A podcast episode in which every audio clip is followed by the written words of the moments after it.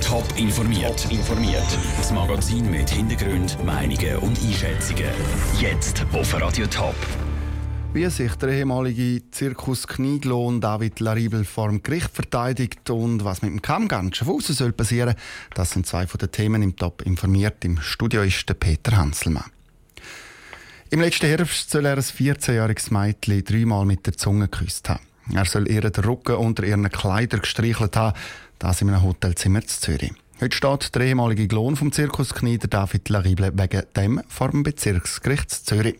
Am Prozess dabei ist oder Noah Schäfer. Noah, was ist heute Morgen bis jetzt verhandelt worden? Ja, es hat zuerst mal haben, ähm, die verschiedenen Parteien den Fall ein aufgerollt. Dann ist der David Larible befragt worden zu seiner persönlichen Situation, aber auch zu der Sache selber, also zum Vorwurf, dass er die 14-jährige sexuell belästigt haben.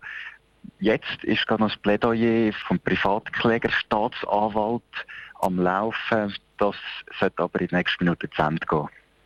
Was hat denn der David Larible zu seiner Verteidigung gesagt? Wie hat er den Fall gesehen? Also er hat von Anfang an gesagt, es sei nie zu sexuellem Kontakt gekommen. Er hat ähm, auch das Mädchen gar nicht auf sein Hotelzimmer nehmen, sondern ihr von Anfang an gesagt, sie soll bitte in der Lobby warten. Dass es noch nicht zu, dem, zu dieser Szene im Hotelzimmer gekommen ist, ist äh, laut David Larible im Wetter zuzuschulden, weil das Wetter schlechter geworden ist und er darum gesagt hat, wir bleiben im Zimmer, wir gehen nicht mehr voraus. Und dann hat ja der Anwalt äh, von dem Mädchen schon geredet. Wie ist denn Ihre Sicht der Geschichte?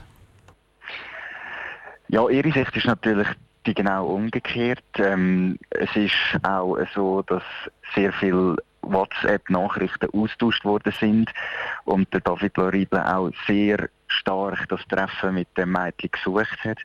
Auch nach dem Treffen ist scheinbar noch miteinander geschrieben worden. Sie hat dann äh, sich aber relativ bedeckt gehalten und auch gesagt, dass sie der Mutter zum Beispiel nichts erzählt hat von dem, was gelaufen ist.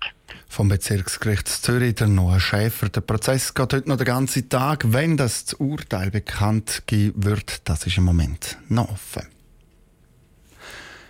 Lang ist darüber gestritten worden, was mit dem Westflügel vom Kammgarn Schaffhausen soll passieren.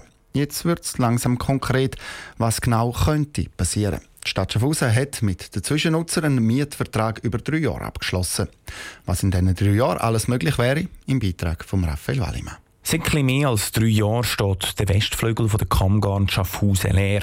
Vorher war 30 Jahre lang die Halle für neue Kunst in der alten Spinnerei. Ab Anfang nächstes Jahr darf der erste Stock vom Westflügel wieder belebt werden. Drei Jahre lang gibt es eine Zwischennutzung. Das ist zwar nicht eine lange Zeit, trotzdem freut sich der Präsident vom Verein für eine sinnvolle Raumnutzung, der Beat Juncker, über die Lösung. Ursprünglich wären nämlich nur zwei Jahre geplant gewesen. Wir sind überzeugt, dass wir da ein spannendes Gefäß zur Verfügung stellen können. Gerade für Startups ist es sicher interessant, die ersten drei Jahre. Je nachdem sollten die halt vielleicht auch wieder weiterziehen. Da kann sehr viel daraus entstehen. Wir sind selber auch gespannt, wie sich das entwickelt. Also von dem her, es ist auch ein bisschen eine Wundertüte. Es sind schon sehr viele Anfragen für Projekte eingegangen, ergänzt der Beat Juncker. Und Leute, die Interesse an einem Platz in der Kammgarn haben, dürfen sich immer noch beim Verein melden. Nachher wird entschieden, welche Projekte in diesen drei Jahren umgesetzt werden. Und die Hoffnung, dass dann der Mietvertrag für die Zwischennutzung noch verlängert wird, ist nicht gestorben. Es ist klar, gibt es Träume, dass wenn, wenn sich das sehr gut entwickelt, dass man da vielleicht noch mehr Fläche kann dazu nehmen kann. Es gibt eine Nutzung, die sich entwickelt, die längerfristig nachher, äh, denkbar ist.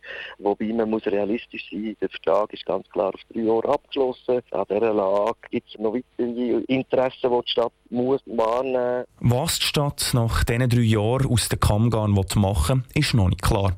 Klar ist nur, dass ein Jahr nach der Zwischennutzung mit dem Umbau soll angefangen angefangen werden. Der Beitrag von Raphael Wallimann. Die Zeit, wo der Westflügel vor Kammgarn zwischengenutzt wird, will die Stadt brauchen, um zu bestimmen, für was dass man das Gebäude eben sonst noch könnte brauchen Ganze Bäume entwurzelt und abknickt wie Zündhölzli. Der Sturm von vor zwei Wochen hat im Kanton Thurgau ein schauriges Bild hinterlassen. Direkt nach dem Sturm sind zuerst Schäden an den Häusern und auf der Straße im Vordergrund gestanden. Jetzt aber heisst es, der Wald aufräumen. Das vor allem wegen dem Ungeziefer. Michel Porsche. Es schmeckt irgendwie fein im Wald oberhalb von Nussbaumen, so nach Harz und frisch geholzet. Zum Schauen ist es aber alles andere als ein Augenschmaus.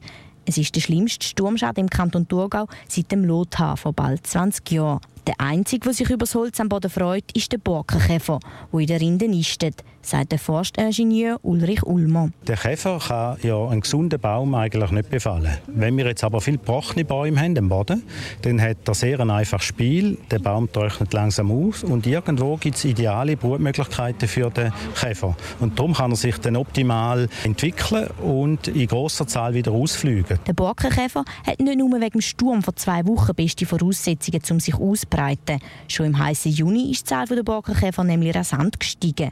Umso schneller müssen die Förster jetzt handeln und schauen, dass das befallene Holz so schnell wie möglich wegkommt. Wenn der Käfer jetzt neu jetzt da die Bäume, die liegenden Bäume befällt, sollte man da Holz abgeführt haben, entrindet haben und das Brutmaterial unschädlich gemacht haben, bis bevor er ausfliegt wieder. Und da ist Grössenordnung äh, acht Wochen, haben wir jetzt Zeit. Darum laufen die Aufraumarbeiten im Wald auf Hochtouren. Es wird gehäckselt, gefällt und abtransportiert. Betroffen sind laut dem Vorstand 15.000 Kubikmeter Holz. Das ist die Hälfte vom Holz, das letztes Jahr haben können ernten der Beitrag von Michel Porsche. Der betroffene Wald gehört zum grössten Teil im Kanton Thurgau. Ein Teil ist aber auch private. Sie werden bei den Aufraumarbeiten finanziell unterstützt. Top informiert, auch als Podcast. Mehr Informationen gibt es auf toponline.ch.